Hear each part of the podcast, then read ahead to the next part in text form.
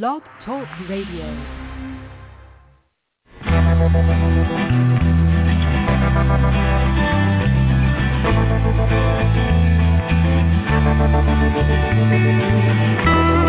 stroll through the pictures, what I've left behind. Here once again.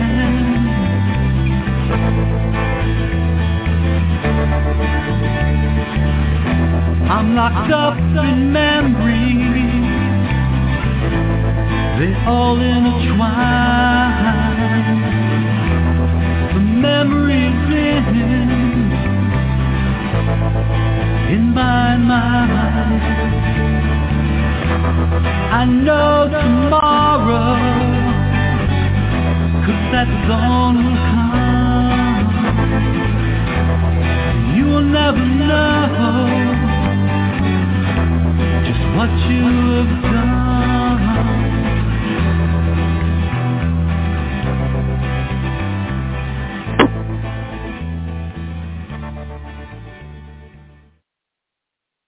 Good evening, good evening, good ev- evening, everyone. This is your host, Dr. Nancy, on tonight. Uh, we are on scan number 3313, and uh, I believe our special co-host tonight is uh, Mr. Hank. Uh, looking forward to having us join us tonight. Uh, I'd like to just start by uh, focusing on what NAASCA stands for. And NAASCA stands for the National Association of Adult Survivors of Child Abuse. Again, I'm your host, Dr. Nancy, and I'm with uh, Mr. Hank tonight, it looks like. Uh, we're on scan number 3313. And if you'd like to be a part of our panel tonight, please feel free to give us a call at 646-595-2118. Again, that number is 646-595-2118. And, you know, here at NAASCA, we have a single purpose, uh, and so I'm going to start reading that mission statement. We have a single purpose at NAASCA, issues related to childhood abuse and trauma, including sexual assault, violent or physical, emotional traumas, and neglect. And we do so with only two goals. One, educating the public, especially as related to helping society get over its taboo of discussing childhood sexual abuse, presenting facts showing child abuse to be a pandemic, worldwide problem that affects everyone. And number two, offering hope and healing through numerous paths, providing many services to the adult survivors of child abuse and information for anyone interested in the many issues involving prevention, intervention, and recovery. Again, we're on scan number 3313. Um, and let me see here, 5952118. I already see that we have a caller here who's joining me. Hi, this is Philip. Hello. Hi, Philip. How you doing? Pretty good. How are you? Okay, good. All right. So I just had a chance to uh, refresh my screen, um, and I believe that our special co-host is um, Hank McGrath, um, Rev Henry. So hopefully uh, he'll be joining us tonight. Um, and Hank began his life in a poor Irish family with four siblings in New York. Both parents were alcoholics. At age 11, he was hustling to survive in Pittsburgh, Pennsylvania, with bookies, pimps, and prostitutes, child alone. Eventually, he served time in the juvenile detention system and as a young adult in prison for crimes he committed. After decades of hard living and a few near-death situations, he began facing his childhood trauma and by the 90s was happily married. When his beloved wife died from cancer in 2001, Hank promised her to fight for others on the issues of child abuse. Since then, he has worked with the National Center for missing and exploited children, as a court advocate for the youth, and more. Today, Hank is a minister and is very active in his community. On these episodes, we welcome various co-host survivor professionals who will assist in fielding, fielding questions and lead a variety of topics suggested by our call-in participants. Their trauma-informed perspectives as survivor professionals will help them guide discussions on the issues of child abuse trauma and healthy human sexuality that springs from questions and topics brought to us by our listeners. Everyone's invited to engage on tonight's show. So um, again, the mic's open. Um, Philip, how you been? Hi, uh, Philip. One of our Nancy. You've been good. Okay. I know you've been, um, you know, you joined us last night, and we were talking about uh, holiday blues and mental health, and you know, just kind of how people are dealing with their recovery process in regards to, you know, dealing with the holidays and dealing with people, um, and still having to overcome. So we we'll just, you know, keep talking about co-host Hank gets a chance to join us, and I hope that he's okay. I hope everything's okay. Um, that's the first thing that uh, I'll put out there. Hope he's okay. Um, so, did you enjoy yesterday's show, Philip? Yes. Okay. Anything? Uh, did anything stand out to you, or, um, you know, I don't know. Did anything stick out to you from yesterday's show? Um, I don't think so. Okay. Did anything right, well, stick out to you? Well, for me, um, again, I think sometimes during the holidays it's normal to get a little bit of anxiety. So, you know, I, obviously I was able to relate with the fact that I do get a little bit of anxiety sometimes during the holidays whether it's you know uh who's to make it who's who's uh to make it to to if it's to be at my house or other people's house uh what what's to be the situation uh what's to happen. But to be honest with you this season uh this holiday season i've had a lot of peace. And and i think a lot of my peace came from and something that stuck out yesterday is you're not in control of other people. You're only in control of yourself. And so, you know, you getting stressed out or worried about who's going to be there, who's not going to be there, who doesn't like you, who likes you, who got an issue, who doesn't have an issue. It only creates more stress for yourself. And it's not like, you know, it's not healthy, it's not helpful, uh, it's not productive.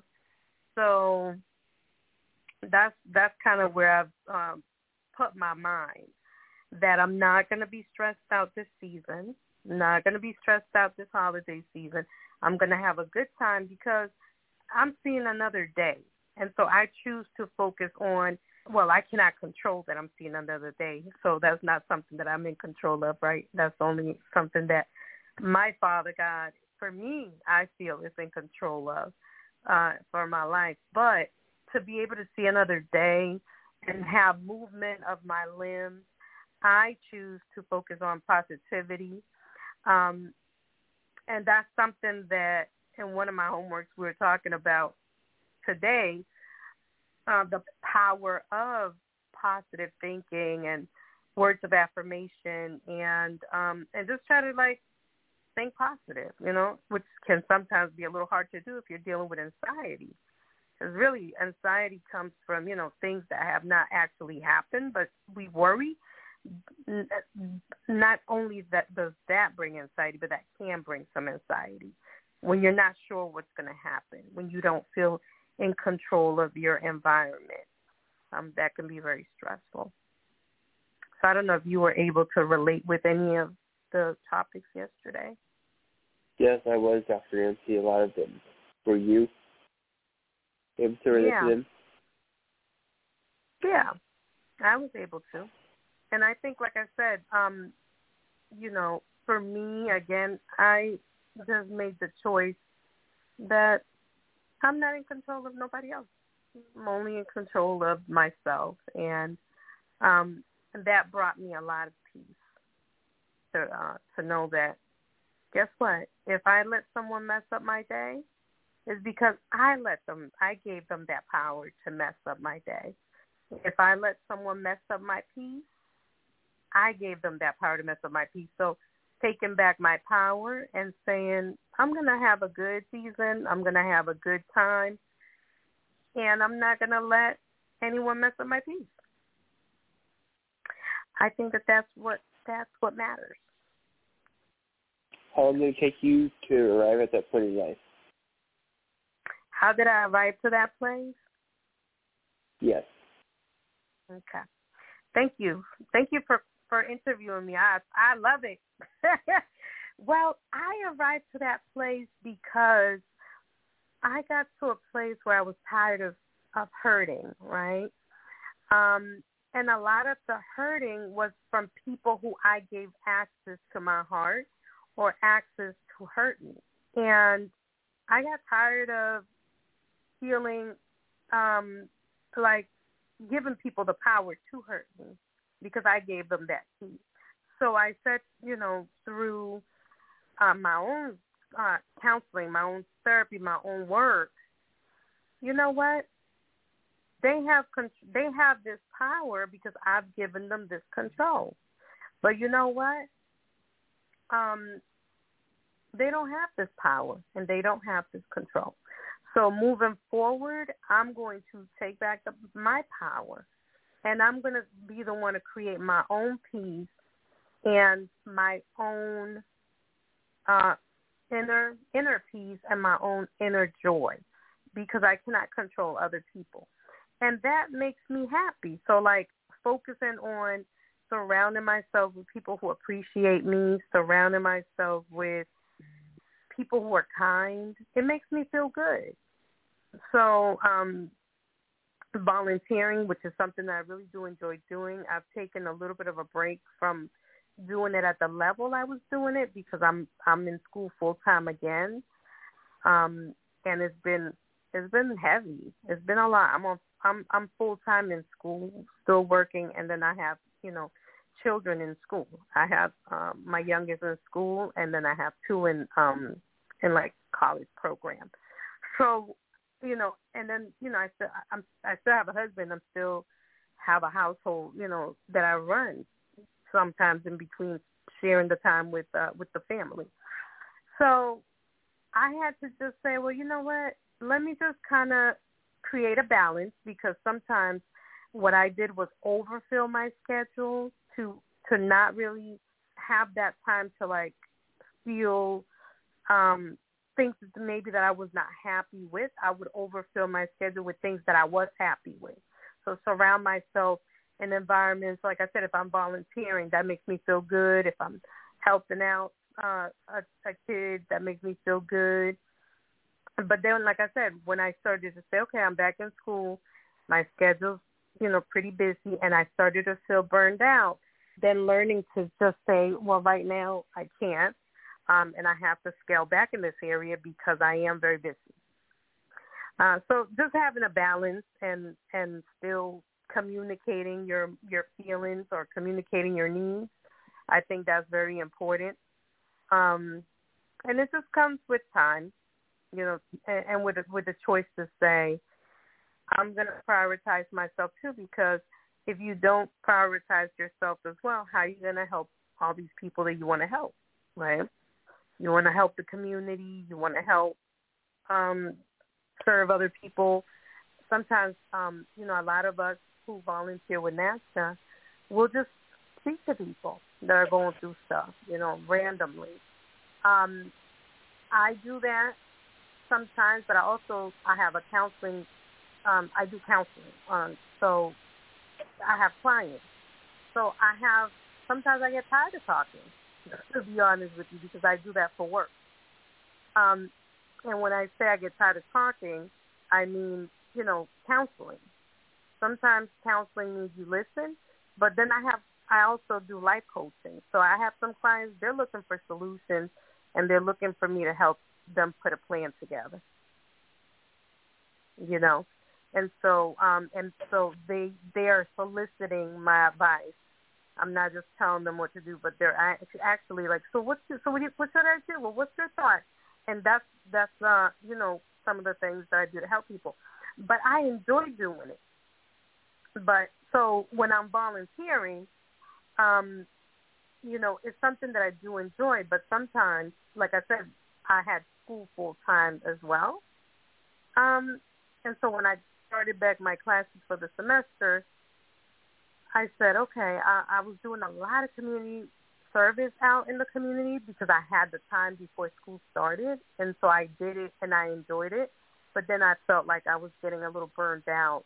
I was like going here, going there. I was like doing community work out in the field, out in the community, with still trying to do my work and still being a parent and everything else. So anyways, just learning to answer your question. I know I probably answered that a long time ago, but went back around in a circle. Really, just learning to have to, to to have a balance and listen to your body.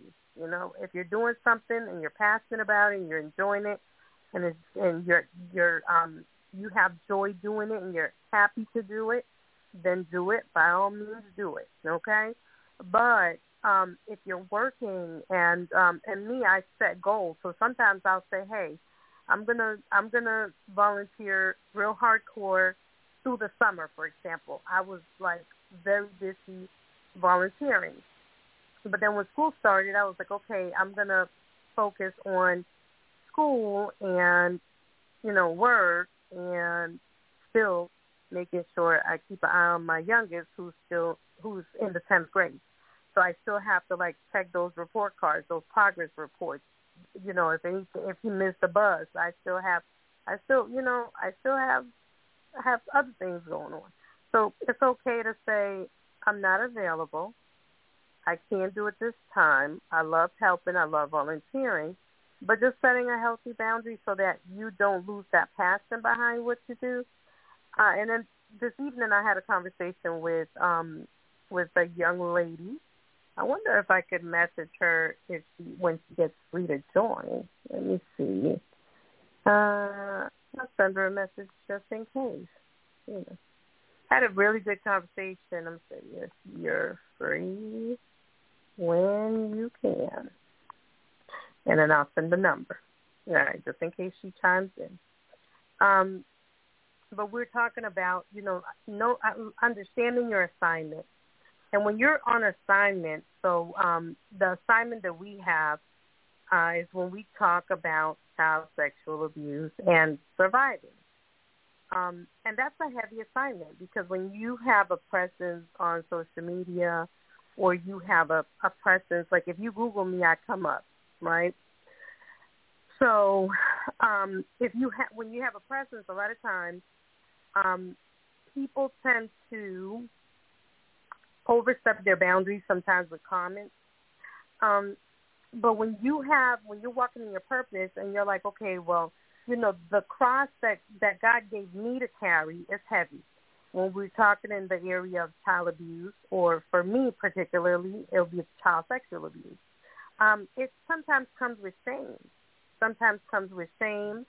Um, sometimes it can come with judgment sometimes it could come with very difficult conversations um, and really learning how to um, not allow people to victim shame can be very difficult, especially when you're first starting to come out and tell your story.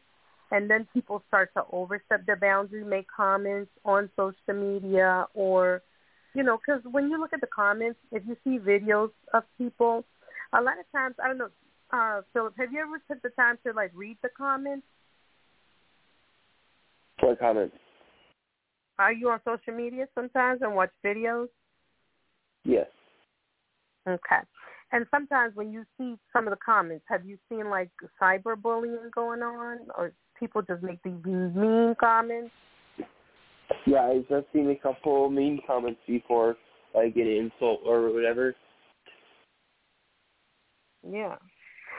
So for people who are like starting to share their story and then they see those things, you know, because a lot of times when you're starting to share your story, sometimes you'll be surrounded by people who support you and encourage your growth. They they're not jealous of you.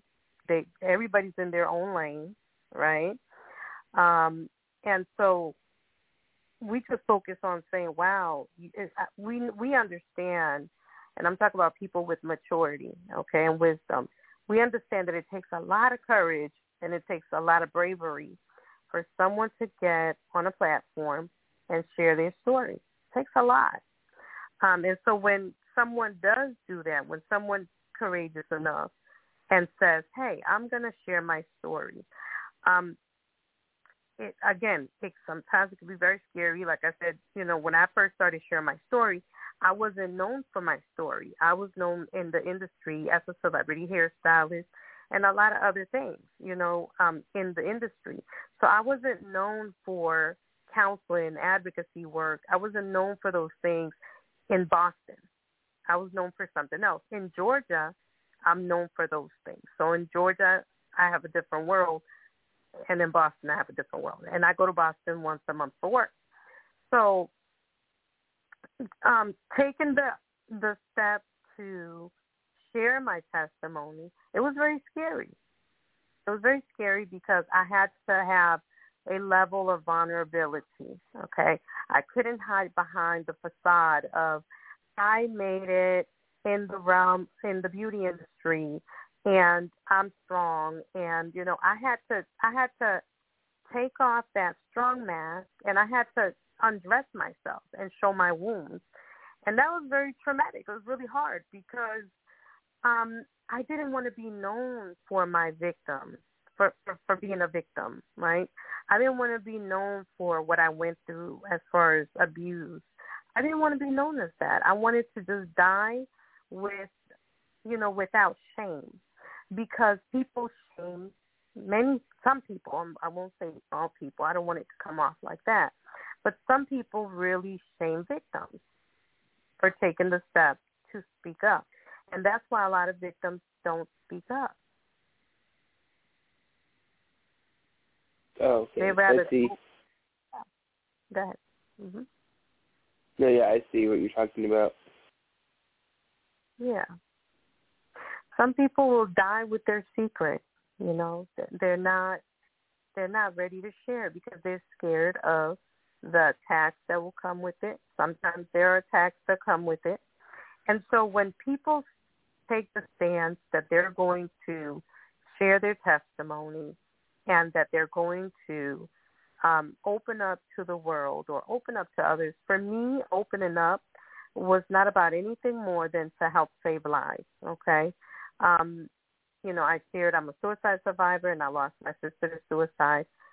Um, and so for me, my publicity, I didn't need it in the area of mental health because I I did just fine and had I had a, a good time in the beauty industry. So um, I didn't need to tell my story for attention. It was more or less uh, being able to show up for the child, for myself, because back in the days, I wasn't able to show up for myself. I was scared to show up for myself. But then this time, I was able to show up for myself. I was able to show up for little Nancy. And I didn't have to worry about what anybody thought about it. And I didn't care what anybody thought about it because I knew that showing up for little Nancy was also showing up for a lot of other little Nancys who didn't get a chance to tell their story and or were not even here anymore because of the levels of abuse that they endured um, and the levels of shame that they were they went through after telling someone their story. Um, and and again, family members, um, and you ask your family members not to tell anybody else, and then they do, and then now you you you're walking around with shame. Why? Why do we why do we feel shame when we didn't do anything wrong? Oh, you're asking me that. Mhm. Um. Well, let me think about it. Um, maybe we feel guilty for not standing up for ourselves, even though we couldn't stand up for ourselves because our assailants were stronger than us? Wow. I think so. Feeling guilty for not being able to stand up for ourselves? Yes. Right. And that that could be very difficult because it's like, you know, why didn't I stand up for myself or why didn't I say something? And I think it's even harder when we don't say something and then somebody else gets abused, whether it's verbally, physically, emotionally, sexually, but we had the keys and the ability to help stop it. Puts um, a how lot old of, were you? Wait, sorry. Go ahead.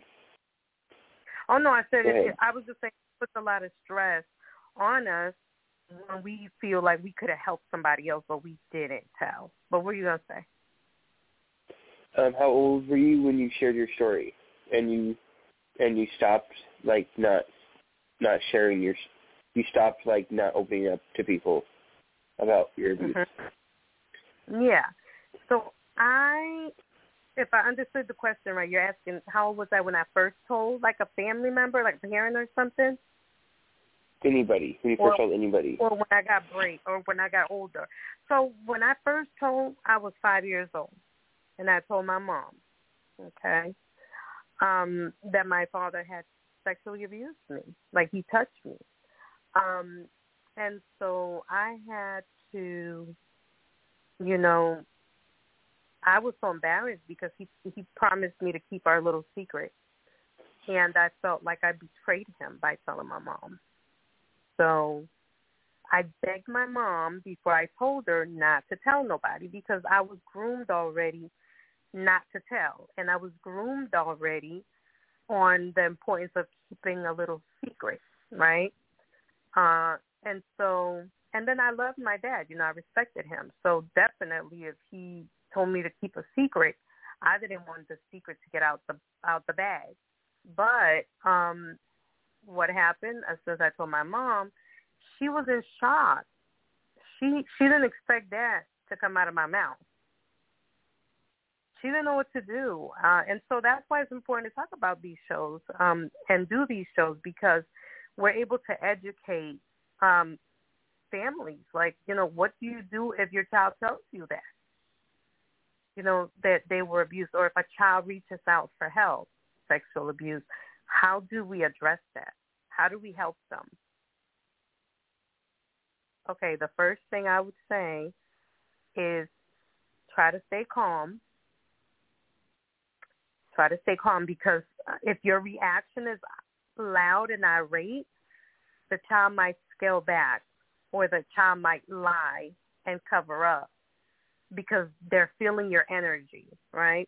Kids who've been through abuse, whether it's verbal, physical, sexual abuse, a lot of times they're very sensitive, hyper sensitive. They can feel energies because they've had to. They've felt, you know, the, the anxiety, the person's coming around. You feel energies, and so you pick up energies. Um, and so now, how do you how should you my suggestion my suggestion you you know but i would um stay calm try not to get loud and start screaming and get all nervous and make the child nervous or make the child not tell and secure the child that they're that they're, they're able to tell you they it's a safe space that they can tell you um and try to gain their trust so that they can tell you you can get as much from the story. Um, but definitely is something that I think, you know, parents need to be in a safe space and be able to talk and ask questions. And if they're dealing with it, where do they go? Because let's say that a parent just got the news yesterday or, or tonight from their child at the table like I did with my mom at the table. How do you how do you how, who do you talk to? It's an it's an initial shock that you would not expect to get. So who who do you speak with? Who who do you reach out to? But yeah, did I answer that question? yes. Okay. You have any other questions? Um. So you do hairdressing, and you do counseling. Mhm. Yeah, Where I you do. I do. counseling at? So I do counseling in Decula, Georgia. That's where my office is, and uh, virtually too. I do virtual sessions, and I also, um, yeah, virtual sessions. To be honest with you, I, I really like the virtual sessions. They're a lot easier for me. I don't have to drive anywhere. but I do virtual sessions and then also in person. Cool. Um, what kind of counseling do you do? So I do a lot of different types of counseling. Uh, pretty much I do who are married and they're going through marital conflicts and they need like, you know, mediation, support through their challenges. I deal with parents who have at-risk youth who are probably, you know, uh, like, you know, could be a lady calls me about her daughter uh, going through, you know, just acting up, having a hard time communicating. I have um, young kids who have, you know, lost a parent and are maneuvering through life, and so like a loved one reaches out for support. I have clients that are like, you know, they're Christian, they want Christian counseling um, or some that that don't want any type of like you know Christian counseling, but they may be dealing with like addiction, um, not being understood, not being supported. Uh, some people are dealing with depression. Some people are dealing with survivor's guilt because they've lost a loved one to suicide. Um, let's see.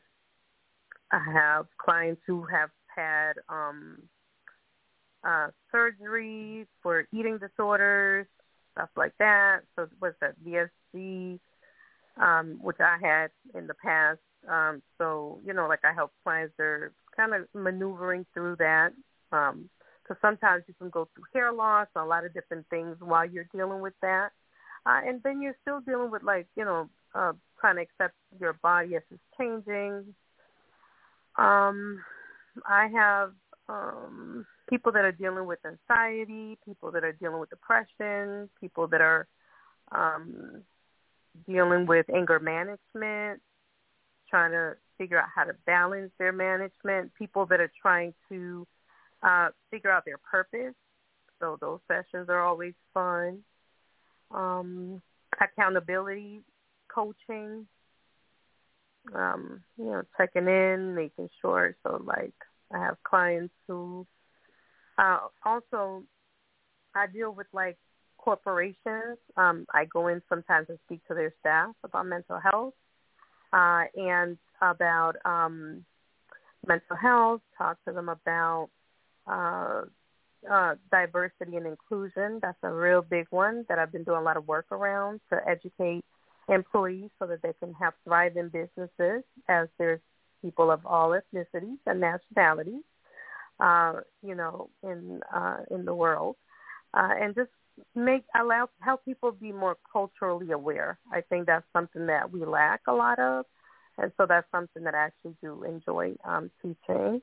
Um, and I do that with corporations, and also uh, I'll, I'll get ready to stop there, but I also do training for corporations who, uh, like one of the businesses that I went in and trained their staff, and they had like over a hundred staff members. They lost someone to suicide, so one of the employees. So then they wanted me to come in and kind of, you know, give them some of the words that they could use and some of the things that um they shouldn't use and all of that. But uh yeah, so pretty much uh those are all the things that I enjoy. And so I try to stay in my lane. But um I think again, you know, as you're recovering from abuse, it's okay to it's important to find like your passion, something that you're passionate about and that you're um you know, that you have a purpose uh, around uh, that makes you feel good and makes you feel happy. Uh, and so for me, when I started um, continuing to serve people in the mental health field, it was something that made me feel good. Like we are talking about volunteering, you know, things that make you feel good, um, things that help you uh, as you're coming forward and telling your story and trying to get away from that shame of your past. Um, and so for me, everything that I do is an alignment and it's, it's really just walking in my purpose. So I'm in a good place. I feel good about where I am as far as um, the direction that I'm heading. The, how, how I got there was not an easy process, right? But getting there, I'm enjoying the journey. Even though sometimes it's a little difficult, but I, I'm enjoying the journey. I try to enjoy the journey as much as I can. Yeah. All right. So we have uh, someone else that joined us. So I just want to open up the mic. Hello, caller. Who's on the line? This is Carol Caller. Hi, Miss uh, uh, Miss VP. This is our Vice President, Miss Here, here, go ahead. I'm, te- I'm laughing. I'm teasing you. Go ahead. Uh, it's good, and it's always a pleasure to um to have you. I know we're, we were supposed to have Hank, so we are just here, kind of topping it up with Mr. Phillips. He was uh, keeping me company. Thank you for joining us. Oh, you're welcome. Hi. Yeah, there, there seems to be some confusion or something going on with uh, him being on or not being on. Hank, I don't know what happened. So um yeah. I okay. just walked in, so I checked my phone. Sometimes I don't take it with me.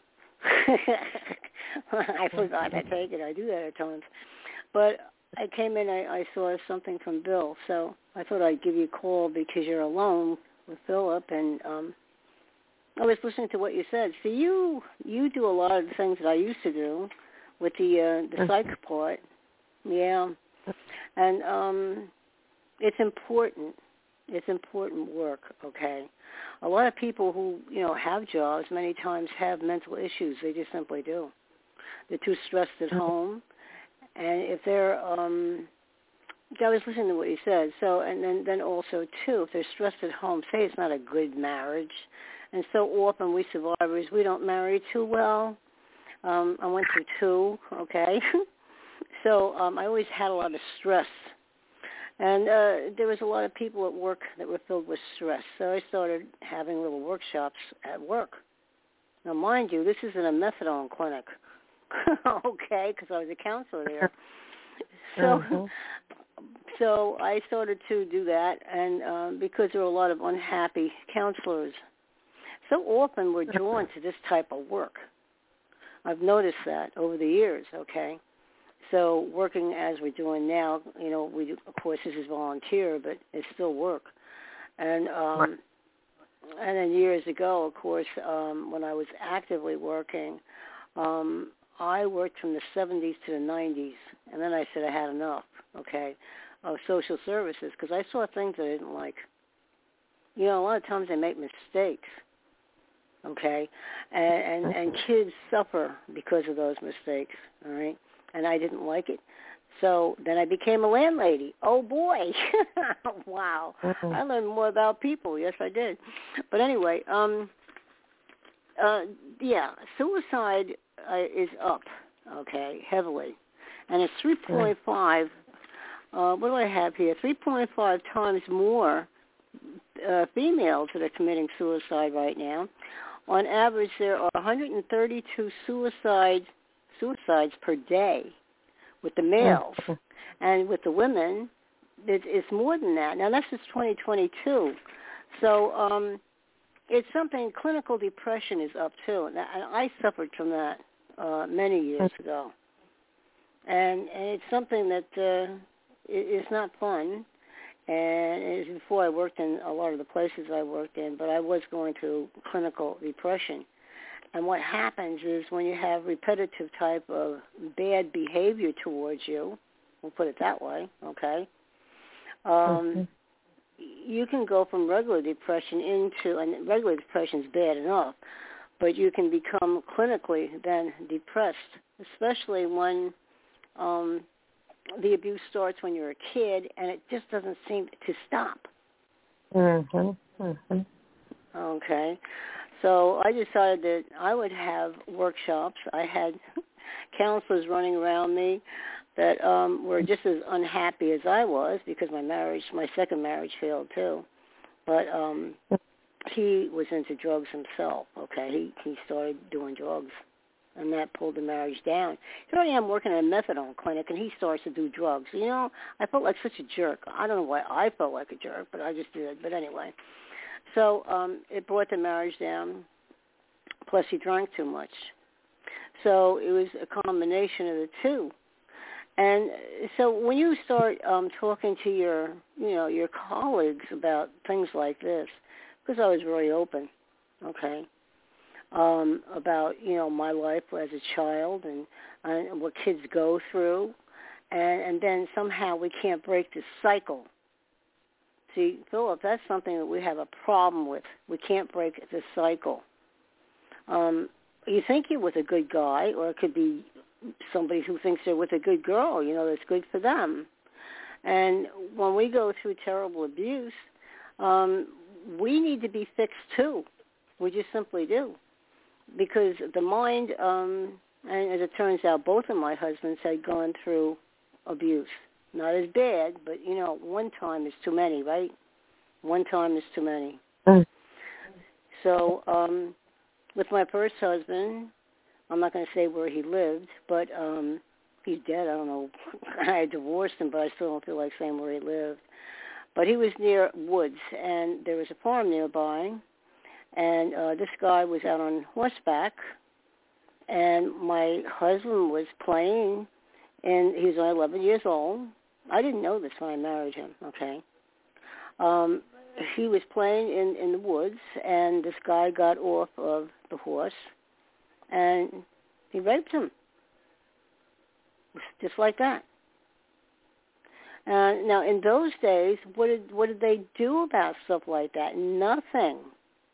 Okay, they if you went to the cops, I don't know anything that was done, or they wouldn't go to the police. Everything was too they were too ashamed. Okay, they didn't want people to find out that their son had been raped. I think that's what happened in his case, and um, so he had to live with that horror. Um, needless to say, he never went out in those woods again. And I didn't find that out until he was about 64 and he had passed away because he'd done so much drinking that he ruined his body. I mean, he didn't live to be very old. 64 is not that old, okay? So you guys might think it is, but I don't. Okay, well, whatever. So um, it, it's not an old age, and um, that's what happens. Many times we ruin our bodies with alcohol and drugs trying to get rid of that. Maybe he went through terrible shame. I don't know. Um, can't tell you. What's this? Um, can't uh, you know? Can't tell you. You know um, about what happens in, in people's brains. I just know what happened in my brain. Um, Mm. do you by any chance have a topic? Because um, I'm being asked that. What were you guys Oh talking no, no, no, about? that was me. I'm sorry. No, no, no. Uh, yeah, well, no, we were talking a little bit about victims, how they go through shame, but what you're talking about was fine. I um, we were talking about how victims go through shame, the power of you know them sharing their story, and you know things like that, and um, and then Philip started you know helping and asking some wonderful questions. I was looking at the wrong schedule. Just forgive me. I was just giving them an update. Oh, that, that's okay. It's all right, honey. Look, we're on the radio. It's okay. We're talking about abuse. Um, Yeah. We could we could have as as a topic. Now I'm not in my office. I had gone to another doctor today because my surgery's coming up. Okay, um, and I had things that I had to do. So uh, when I came back in, I went to my office, and that's where my topics are, and I don't have them with me. And right now, I'm on my Chase Lounge in my living room, and I don't feel like moving. okay, my foot doesn't Mm. feel too good. I I, I went through, um, Right. you know, they had to examine me and everything. All right. So what I'm thinking about is since you you started this topic, you know, uh, about um, abuse, uh, I think we should talk about how it really affects us all right, the, how abuse affects us as we're growing up, and how we can't, you know, choose right, you know, as we go into our relationships. I mean, that's a topic right there. Now, I think mm-hmm. you're happily married, aren't you? Yes, I'm married. Yes. Hey, he gets my nerves sometimes, but I love him. I love my husband. yes, yes. Well, I'm, I'm, you know, once in a while we get someone who is. okay, once in a, we do, and, and I'm so happy I'm we'll divorced. have a guest. oh, you're divorced. Yeah, went oh, oh. So, so I'm ha- I'm this is my second marriage, right? Uh, but I Oh, went through a divorce, so I understand, you know, the the challenges, and and even with a new marriage, you know, there's always challenges, and I think that when you've been through abuse, sometimes um, some of the, you know, your tolerance level to certain things, depending on where Mhm. you are in your recovery, sometimes when you work really hard, your tolerance level to certain things is a little lower. So I mean, it's still, you know, it's a it's a process I believe for for survivors, any in any part of their relationships where they may be, because you go through different growing pains. You know what's hard? Yeah, that's true. You know what's hard, which I found out with um when I was working as a counselor. I worked in detox as a counselor. That was in Perth Amboy, New Jersey, and um right across the river was Staten Island, from where I I used to live there. Okay, and um and in New Jersey, went back and forth from New York to New Jersey, New York to they couldn't make up their minds. Okay, so anyway, um I ended up in New Jersey, staying in New Jersey, and I worked in detox and a lot of those people that came in, you see, they had the same problems that we do. Mm-hmm. It's all Mhm. about dysfunctionality, okay? Mhm. Everyone's dysfunctional, you know. When you are in a relationship, and, and somehow we're blind to the fact that that person um, isn't meant for you because we've been put down so much as a child when we're growing up, okay? um, that if they come out with sarcasm, I used to have one of my Fab Five girls because I was in a band and um, stuff like that in New York. But anyway, she said to me, Carol, don't you see how he's talking to you? Mm-hmm. I didn't see it, and I was madly in love. okay, so you know he had he had two bikes. Oh wow, I'm in heaven. He had a Cadillac, so if we went into into the inner city, you know, and went out to dinner and everything, we could go looking good, you know. And, and in those days, you didn't wear dungarees and stuff like what they wear today, jeans and all that other stuff. You didn't wear that. The women had to get all dressed up, and um that's why I have a bad foot, honey. Okay, from pointy shoes, which are coming back. Okay, stay away from them. But anyway, Yeah. so in the in the city, you know, you get all dressed up back then, and um but I I didn't see any of I didn't see any of the bad parts of him. He would open the car door for me. He would open as you go into a restaurant. He would open up, you know, because he used to take me to French and Italian restaurants and stuff like that. He would open up the door for me. Uh, he would pull the chair out for me. Okay. I thought I died and went to heaven. All right, Be- because look look at how we're brought up as we're children. Okay, look at how we're brought up as we're children. Um, so often there are no nice things said, no nice things done, um, and you know you just don't get it. Okay, you don't get it. That um, you just think it's normal to a sense, unless you see a lot of other kids who come from really normal homes and you have something to judge it by. That was not my case. So when my first husband um, was uh, sarcastic and things like that, I didn't see it. So what do we do? We we end up, you know, our, our, we're not thinking with our brain, we're thinking with our heart, hmm? and we end up getting married, and uh, we don't know that we're marrying someone who is like what we came from. You just don't Mm. see it. So so often that's a problem. That's a problem. And I didn't learn much more from that uh, to second marriage. Um, uh, with my second marriage, he was fine. He was a good worker. He worked for the city. He was a part of 9/11. Yes, he was. He died from colon cancer. Of that, I'm very, very sorry. He died in my arms. It was awful. I Mhm. finally brought hospice in towards the end, but um, he had a drinking problem too. Mm. So you see, Mm. so a lot of times we don't learn, and I think to myself, there's not going to be number three, okay? um, husband number one wasn't right. Husband number two wasn't right, and I don't want to see if husband number three would be right. I'm better off alone. And if Bill was on the phone, he would tell you the same thing. He says Carol belongs alone, and that's true. It's true.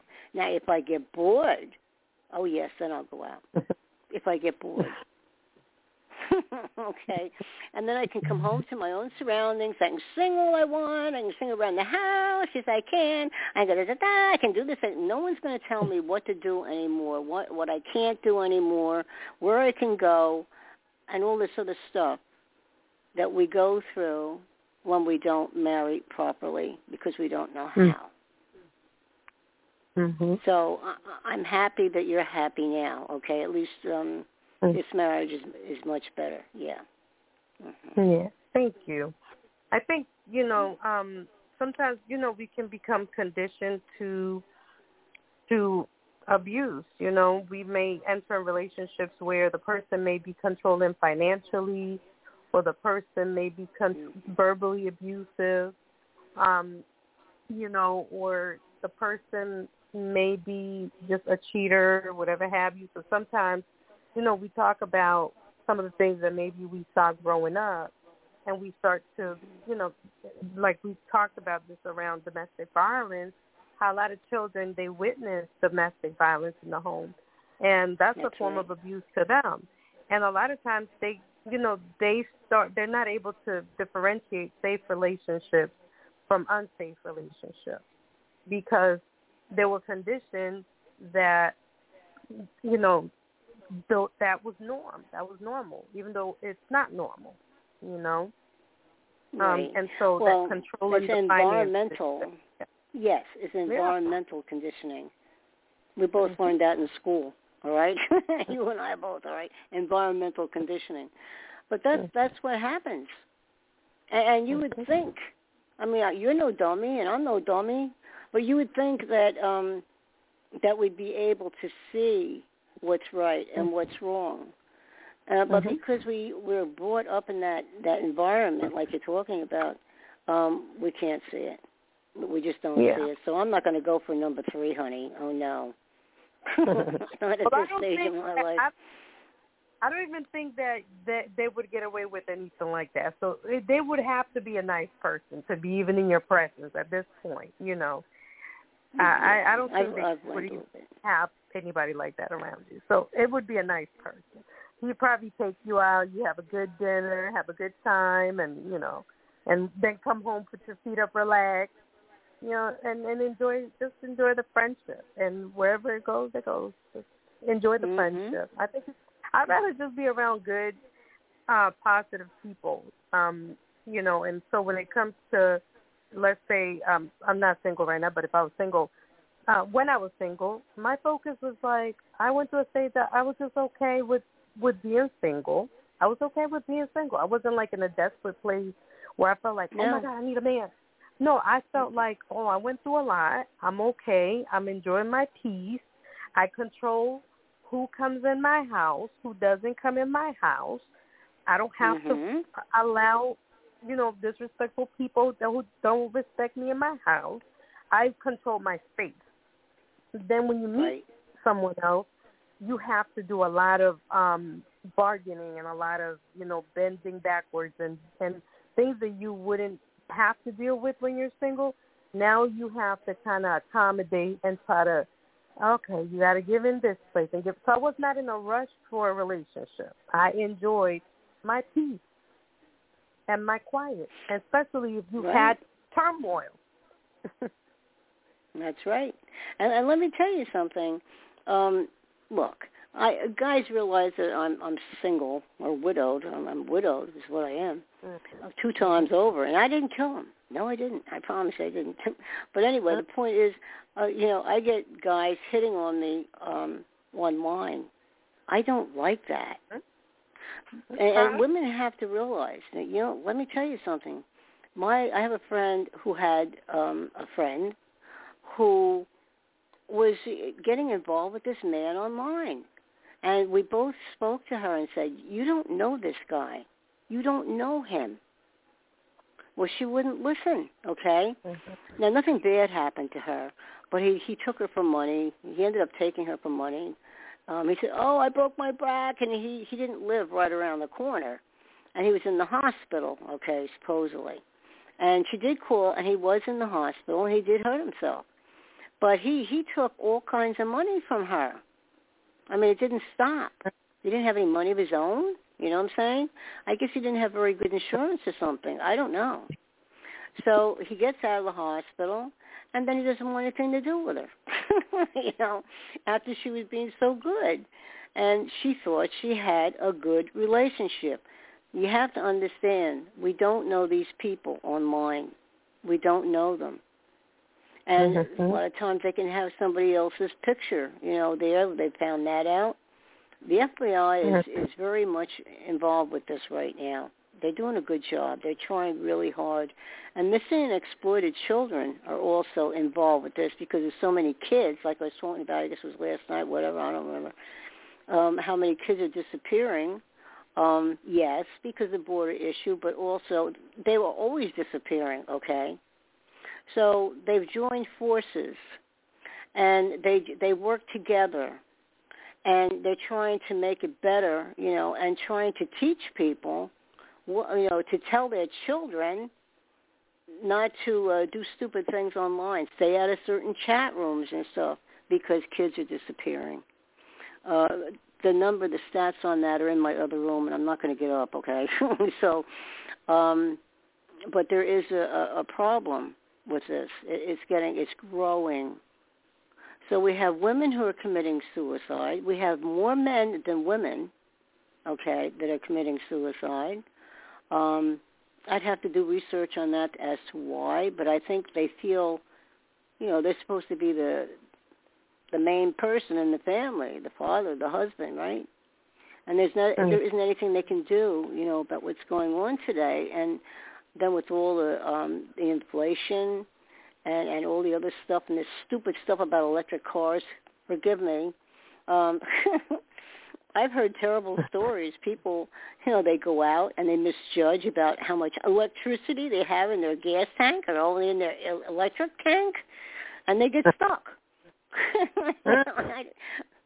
it's too silly for me. What works, leave it alone. Okay? We're all used to going into the gas station. Leave it alone. It works. So, you know, there's just so many things that um, men have to think about more and do think about more than women um, as far as making sure the family is doing okay, the kids are okay. Um, too many kids are in terrible fights because um, of all the stress and, and all the anger inside the family unit. And um, the ER rooms are full of toddlers coming in to the ER. Um, they seem to take it out on the toddlers, okay? I know they can be annoying at times, maybe have tantrums, but you don't almost beat them to death. You don't do this, okay? You get help. So they end up in the ER room. So our country is in all kinds of turmoil. So people are not going to be happy, whether at work or whether at home. There's not enough play. You know, there's too hmm. much stress. So I keep telling people when they call me two, three, four o'clock in the morning, um, I won't take calls after five thirty. I have to get some sleep. I, I take a shower every night before I hit the sack. Because quite frankly, if you saw your when I worked at Greystone, I did lab and all kinds of stuff. Um, I saw mm. my skin under a microscope. Honey, mm. you go put your hand under a microscope. Mm-hmm. And, and for me, I have to have that shower before I hit the sack. I have to, because our skin under the microscope, it looks like little bugs crawling and all kinds of weird stuff. And um, I have bugger phobia anyway. I'll admit that. But when if you see your skin under a microscope, you won't like it. So yeah, Hmm. I take a shower every single night, and um and then I do hope the phone doesn't ring after that time because I have to get some sleep. I actually Right. became vitamin D deficient. Yeah. Wow. And I'm taking 50,000 units right now of vitamin D only once a week. Every Mhm. Friday I take one until um my my level gets better. So what does that do to me? Uh, I feel tired a lot of times if you're not taking care of your body right, okay? Uh I don't mind working shift work because I used to do it in the hospitals and stuff. I'm used to it, but it's not good for you. You Hmm. don't get enough sun, right? Mhm. You don't you get don't get enough daylight. So I actually became vitamin D deficient. Yep. Mm. And I struggle with that. And that affects our mood actually. Um having a low vitamin D can really have an effect on your mood. Give you the blues. Yeah, they Yeah. can. Because you don't feel well and, and you feel tired and you know, once I go to sleep, okay, once I go to sleep, I sleep for hours. But the system is is just not right, okay? I got to change phones because I was on this phone so long today. Hold on. Wait a minute. See if this one's all right. Yeah, say something. Mm-hmm. You hear? Yeah, that's better. Yeah, that phone's is dying. And you're meowing. Yes, you are. I heard the Um, yeah, I know. I, I I did something very stupid. I taught my cat to scream, not just go meow, but to go meow like that. And people think I'm pulling her tail or something. so that wasn't smart, was it, Fluffy? You know. So anyway, I love my cat. See, I'm happy by myself and my cat. Mhm. You know, I, I don't need um anyone living with me. At least not at this Mhm. point. I, I don't. I don't want that. I don't, I don't want to be joined at the hip anymore. I think that when we go through so much abuse as a child, and then it continues on, maybe not quite the same, but still abuse because the marriages were abusive, right? Um, Mhm. you get so you get so tired and, and so turned off, you know, so that when you come home, you're happy, like you said, to be home, y and and and you can just do your thing. you know what I'm saying? So yeah, yeah. Yeah. I think yeah, peace is for me. Peace is is, is very valuable. I value peace, hmm and um, Yep. and like I said, you know, when I um, when I was single, I was in a place of peace. I was just working on myself, and um, and I was spending time with my kids. I had a good- I had a good time, you know, uh, I, and and compared to when I was going through before my divorce, like when things started uh, really kind of going to the left, to the south, and you know crashing. Um, I would prefer to be alone and in peace than to be in chaos in my home. That's right. That's right. Anything. Well, And- that's and- and why I- you know. Yeah, go So I- that's why I. yeah.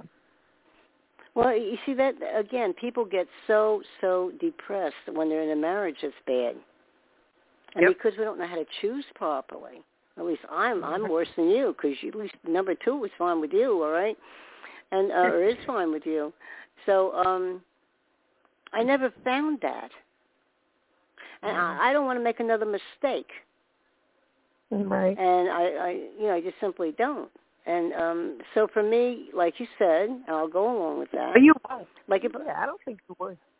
well, I don't think know, they would have um, access to, to that. I don't think they would have access to where you are today.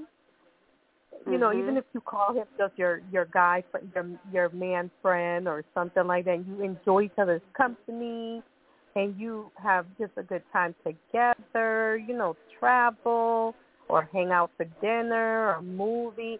I don't think that you would have somebody in your space who's being abusive. I don't think they would even get in your space. I don't think that well, maybe not. where you are, I, I don't think so. no, I know who would happen. well, I'd have to beat him up if he did. Right. Punch him in his nose. there you go. He get We don't condone there's another one violence. we don't condone violence, y'all. No, but I know yeah, think enjoy enjoy it. If you meet a nice friend, hang out and enjoy it, please. You know, life's too short. Have fun and enjoy it. Whether it's a, a nice girlfriend or a nice guy friend, enjoy the process. You know, enjoy the journey. that. hmm And, yeah, enjoy the season. you deserve it. Well, I'm-. I'm not going to go to a bar. Okay, this I was thinking about this yesterday. I'm not going to go and sit at a bar and be like one of those bar flies, as they used to call them. okay, I'm not going to do that. No. Um, and then I think to myself, the people around here are very strange, and they think I'm very strange, and that's okay. Um, I'm I'm a city person, and they're a country person, and the two don't mix. Um, the only thing they Oh. mix is their is their water. They make their ma- they make their own stuff. They make their own hooch. Okay, that's what they do. Okay. Uh, I'm not like that, honey, and I don't even want to drink it. I haven't had a drink in years, and I'm not going to ruin that. No, I'm not. So uh, No. um, we just have different ideas, okay? And Yeah. so my daughter does work in a church. I mean, she's um I'm Catholic, yeah, but she went and, and I said this last night. She became Protestant, which is fine. I don't care, okay? At least Yep. she has something, right? And um so they have these church uh dinners. It's mostly for the homeless, but they have people, regular people that come in there too. And I thought, well, maybe I could be a little bit of service in there too, and maybe, just maybe, I'll meet Mr. Wonderful. You just don't know. You don't know. Mm-hmm. That's right. Yeah, and I you know it- what? Yeah. The power of positive thinking and you know and calling it into existence, like you deserve it. And so if you're calling for good friendships and good energy, you're gonna meet good people. You know. Now you have Right. to, like you said, you have to be careful about like somebody falling in love, stalking you on on social media or something like that. You know, you, you do have to vet people out and make sure that they're not weirdos. But if you're like walking in that spirit of that positivity, you're you know, you're being a nice person, you're asking, you know, for that to come back to you, you're gonna meet good people along the way. It's just the law. I think so. And look, years ago, I was part of, you know, a prayer group. Those are the people that straightened me out, okay? Because I was all messed up. You go through the life that we've had, all of us, many of us, all right? And then Yep. two bad marriages, you're not going to be all together in your head. you're just not. I don't care who you are. And Mhm. um so these people, yeah. So because this was such a, a huge prayer group, um, there was over 200 people there. All right, that's a big prayer group. That was St. James in uh, Red Bank, New Jersey. If you're listening, Red Bank, hello, hello.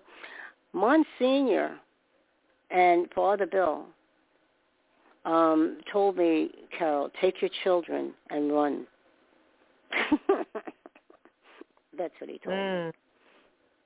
Now, that's exactly what I did. Now, that was the father of my children, our children, but that's how bad he was, all right?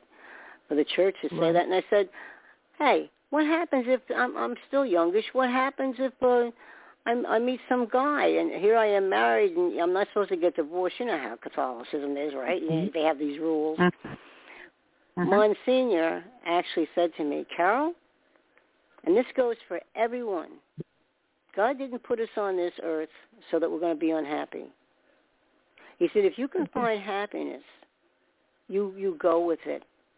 I said, you mean I can get married again? I have to get divorced. He said, do what you have to do because you deserve to live too. This is Monsignor. Okay? Well, boy, was I shocked he spoke to me like that. So that's exactly what I did, but I chose the wrong guy. Again. Mm. And who wasn't nearly as bad as number one. Okay, so um we did have things in common, commonality. We loved Broadway. He's born and raised in, in New York, and I I was born in New York, and we love Broadway. So I saw over 50 Broadway shows. Um, we used to go castle hunting. Uh, it was a lot of fun. I was always hoping I'd see a ghost. Okay, you know things like this. And um, we just had things in common, and we loved to take rides and, and go different places. Um, but in between those times, he was a nut because he drank too much. See, that's what happened.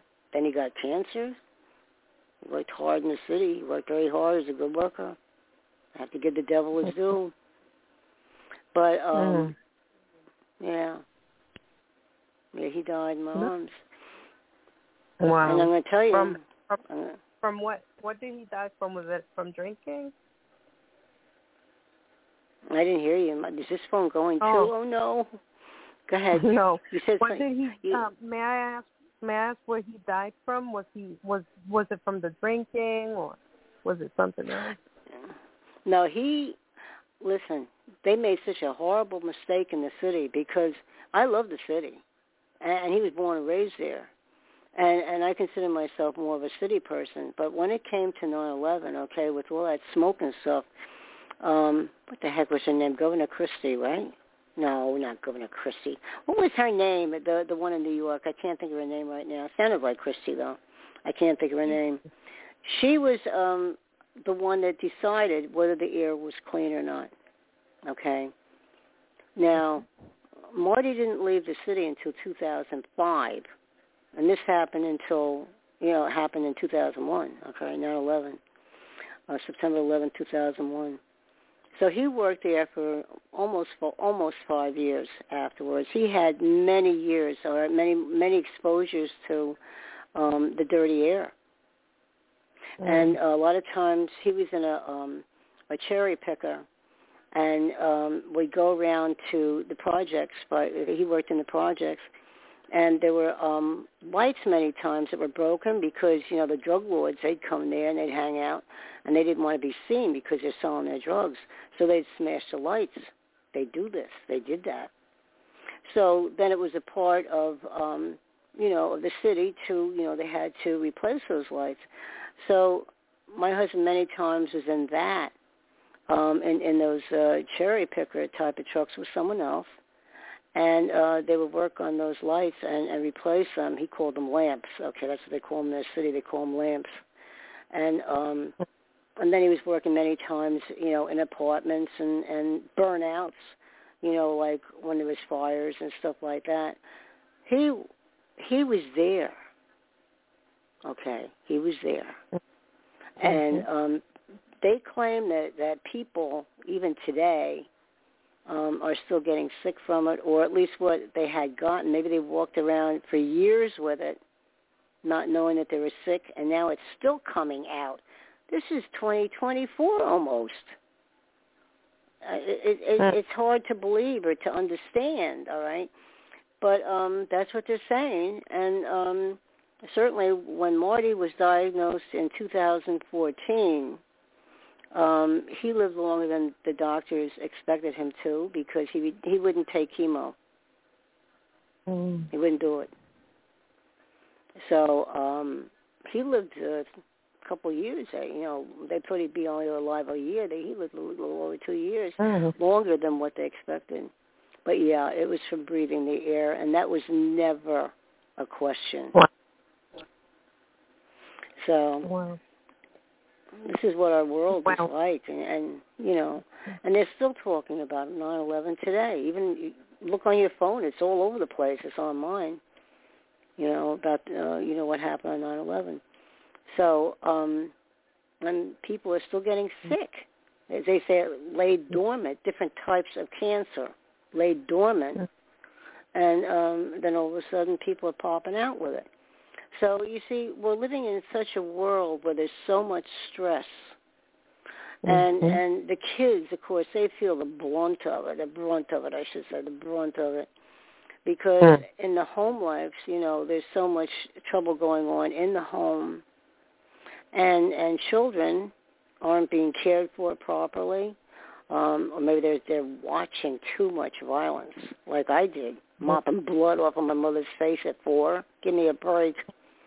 Um, kids do these things, you know, and so when you're brought up in a volatile environmental conditioning type of atmosphere and environment, many times kids can become volatile. And that's where the bullies come from. I've done so much studies on, on human behavior and all this uh, behavior management and, and, and everything, everything else, how to manage these kids. Because I worked in detention too. And they committed adult crimes and they had cells, right? So, um, but you see, that's where a lot of that comes from. That's why, you know, they're talking a lot more today about looking into the home life instead of just looking at the kid out on the street. All right, yeah, you can look at the kid and you have to hopefully stop them from whatever it is they're doing, right? Um, you have to go further. You have to dig deeper. Yes, the kid has to be contained, and if that's in detention, fine. Um, if they age out, then they go into jail. Or if they turn 18, we had some that did that, and um, you know that's what happens but it's environmental conditioning so often that causes the problem. And it affects every part of our life, even to finding partners that are right. Right. Wow. Yeah. That was good. That's true. And it, it definitely Yeah. does. It does affect us. Um, you know, sometimes you can you know, if if you're still dealing with that people pleasing, you may know that that something's not right about the relationship, but not being able to stand up for yourself. Um, I don't know, Philip, you're still on there. We talked a little bit Yes. about that earlier. Yes. Now he's he's there. hmm yeah, not not being able to stand up for the, for the little you, you know, for your little self back then, hmm and still struggling with that as an adult. That's right. Well, you and yeah, so when you enter in those abusive relationships, automatically, you know, you you you know it's not a healthy relationship, but um, you have a hard time speak, speaking up for yourself and standing up for yourself, showing up for the for the little you, as you might say. Yeah, for the the big- child within, the child within, and then who always speaks. All right, the child within. That's um that's a, a definite uh, problem with a lot of people. They're still screaming, and that's why they're stuck. Okay, the child Mhm. within, the one that was wounded, and then um, you go to the next step, but next phase, and you look at your your childhood, and you look at it. Um, you're able to look at it finally, and without crumbling and all this other stuff and, and you realize it wasn't your fault. You were a victim. Nope. And we That's talked what we about that were. earlier. Remember? Oh, did you? Okay, But- yeah. Yeah, because people try to make shame the victim, or you know, you feel like it was your fault, like you deserved. it. Like there's so many different emotions that the victim goes through. It's just not fair. It's it's very difficult. I had a good CPS worker. I know this shocks people, but I did have a good CPS worker when I was living in New York, when I was in Staten Island, because I'd gotten kidnapped and raped, and I was one of 14, and he got caught. Um, a teenage boy, okay? Look, I had the description of the car. I had a description of him, perfect, down pat. But, uh, and I'd already been abused before this happened. So I wasn't quite as scared. I know this sounds stupid, as maybe some of the little girls um, who hadn't been, you know, molested and then raped before. Okay, and um, I, I kind of knew what I was in for. He, he pulled me right into his vehicle, and away we went. And I go, oh boy, oh boy, here we go. And I was reading my mother's uh, magazines, detective magazines. That's what they were called. I wasn't supposed to, but I did. And I said, I'm like that little girl or those little kids or those people who go for a ride and then it, it's going to happen again. It's going to happen again. It's going to happen again. And it did. So what happened was, what happened was that um, the police would come in right into the classroom, all right, and, and take me out to go and look at, at mug shots. And I was so embarrassed. I hated it. So I told my mother, I'm not going to the police department anymore. Have them come to the house. And that's what they did then. And I looked at them at home instead of in the police department. So uh, that's why CACs are so, so important, you know, where they have those, um, you know, the places where kids can go and no one walks around in uniform with guns on and all this other stuff. And they take their, you know, what happened. They ask them all kinds of questions. Then many times it can be used in court and sometimes the kids don't have to even go to court, and that's good because I know what the inside of the courtroom looks like, and so do those other 13 girls. So it was out. In those days, they didn't hide people's names. My name was in the paper, uh, kidnapped and raped, uh, and, and uh, all the others too, unfortunately, from wherever they came. This guy would go around schools, see? and, and he would pick out his prey that way. And he picked me out from PS 26 in Travis, Staten Island. Okay, so I was one of his victims, and uh, so it was all in the newspapers.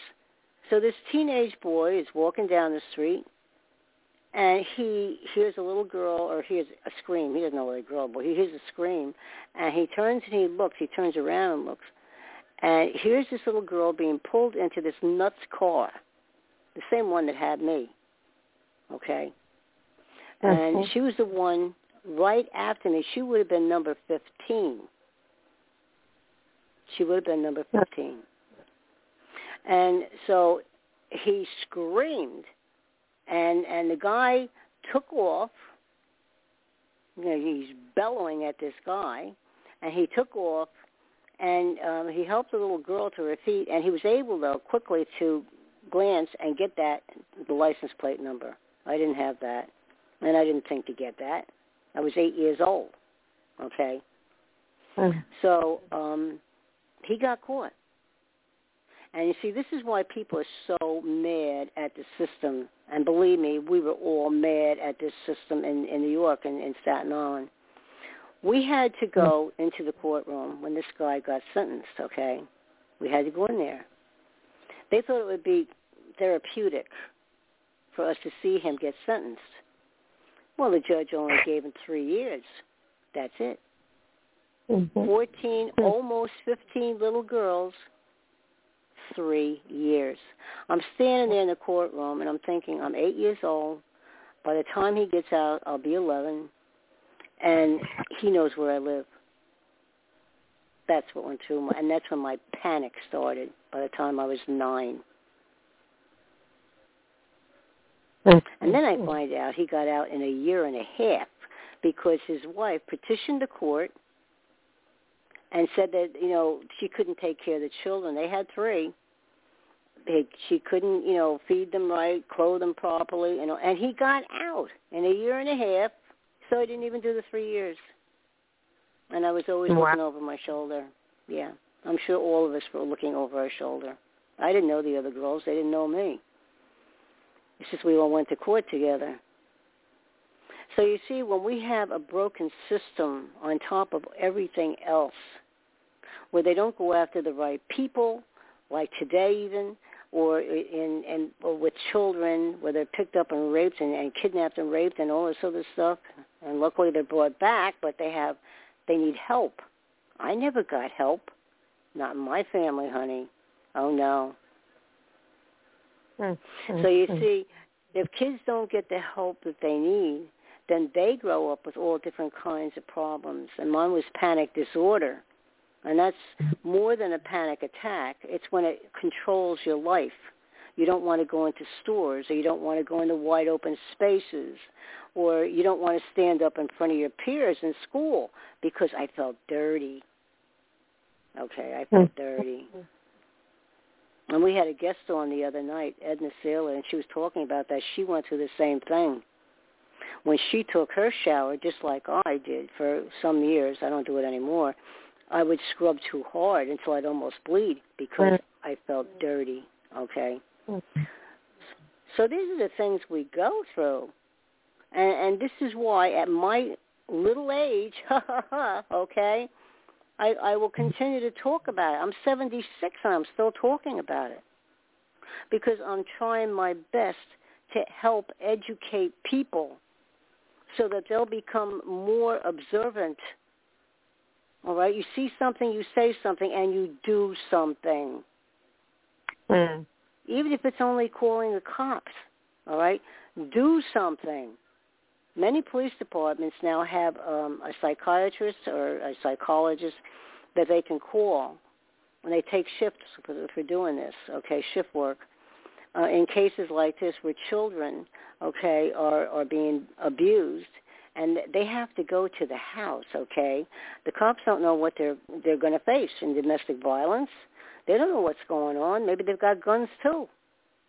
All right? And with hmm. children, they're being taught better now how to see child abuse, looking for bruising, okay, and all this other stuff.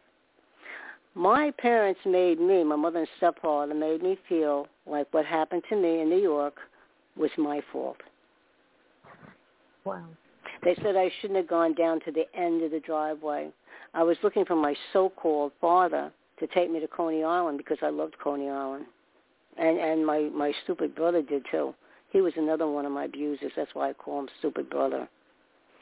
So I got to tell, I got pulled into the vehicle. Okay. So Mhm. um it's not fault. Why weren't they watching me? I was barely eight. I, in between seven and a half and eight years old. I, I think I turned eight when I went to court. It always takes a little while. So I was eight years old, say. We'll just say eight years old. Uh, you should still watch eight years old, especially when they're all happy and they're going to go and they're going to go to Coney Island and, and have a, a good time. Okay. So the CPS worker got involved with it. And my so-called father was not nice either. When I when that monster dropped me off at the other end of the driveway, uh, and he knew I could get home. He wasn't a murderer; he was a serial rapist. They're doing studies on that. They're finding out that they easily can turn into murderers too. But we didn't any of us get murdered. Obviously, we got you know he was a serial rapist. So okay, I'm there. I'm walking down the driveway. A mess, a mess. You're a girl. I don't have to tell you what I was, what was happening. Okay, and um, their cops are all over the place. And my stupid so-called father, uh, he was not my biological father. I didn't know it then. But anyway, he said, what'd you do, lure that man? What? I didn't know what lure meant. Mm, mm, mm. They took handcuffs off of him. Off this one police officer took his handcuffs off, took my stupid father, I'll call him stupid too, and put it on his wrist. And and actually, it was uh, a summery day. It was his summer was over, school had started, but it was still warm out. So he had his windows down in his car. So he took his hands and handcuffed him to his own steering wheel. He said, in all Hmm. the years that I've been a police officer, I have never seen anything like this. How dare you? So that's how CPS became involved. Okay. Wow. So she said to me, this lady only came twice to the house. She said, well, you don't have enough clothes. And that was always a problem with me. Read my book, you'll see why. And um, why it became a problem. But anyway, the point is, you need another pair of shoes. You could use some more skirts. You need a sweater. You need this. You need that. Then she went and looked in my brother's closet. Oh, honey, it was like packed. Okay. So the CPS worker came into me in my bedroom, and she said, I just want to tell you something. None of this was ever your fault. She made hmm. me feel so good. She made me feel, I could feel my body relax. Because for those months, for months before she was, she, like I said, she came twice, so it was uh, within a couple of months. She came the second time about a month and a half later after it happened. Anyway, she said to me, listen, now I see, and it was never, ever your fault. And don't you ever think that it was your fault.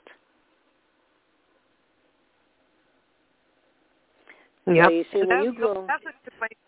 Sorry, it's nine thirty. No, but I was I just was- I was- to that that was a perfect way to remind. That was so important to remind the survivors that it was not your fault. And you know, Philip, we talked about that earlier a lot of times.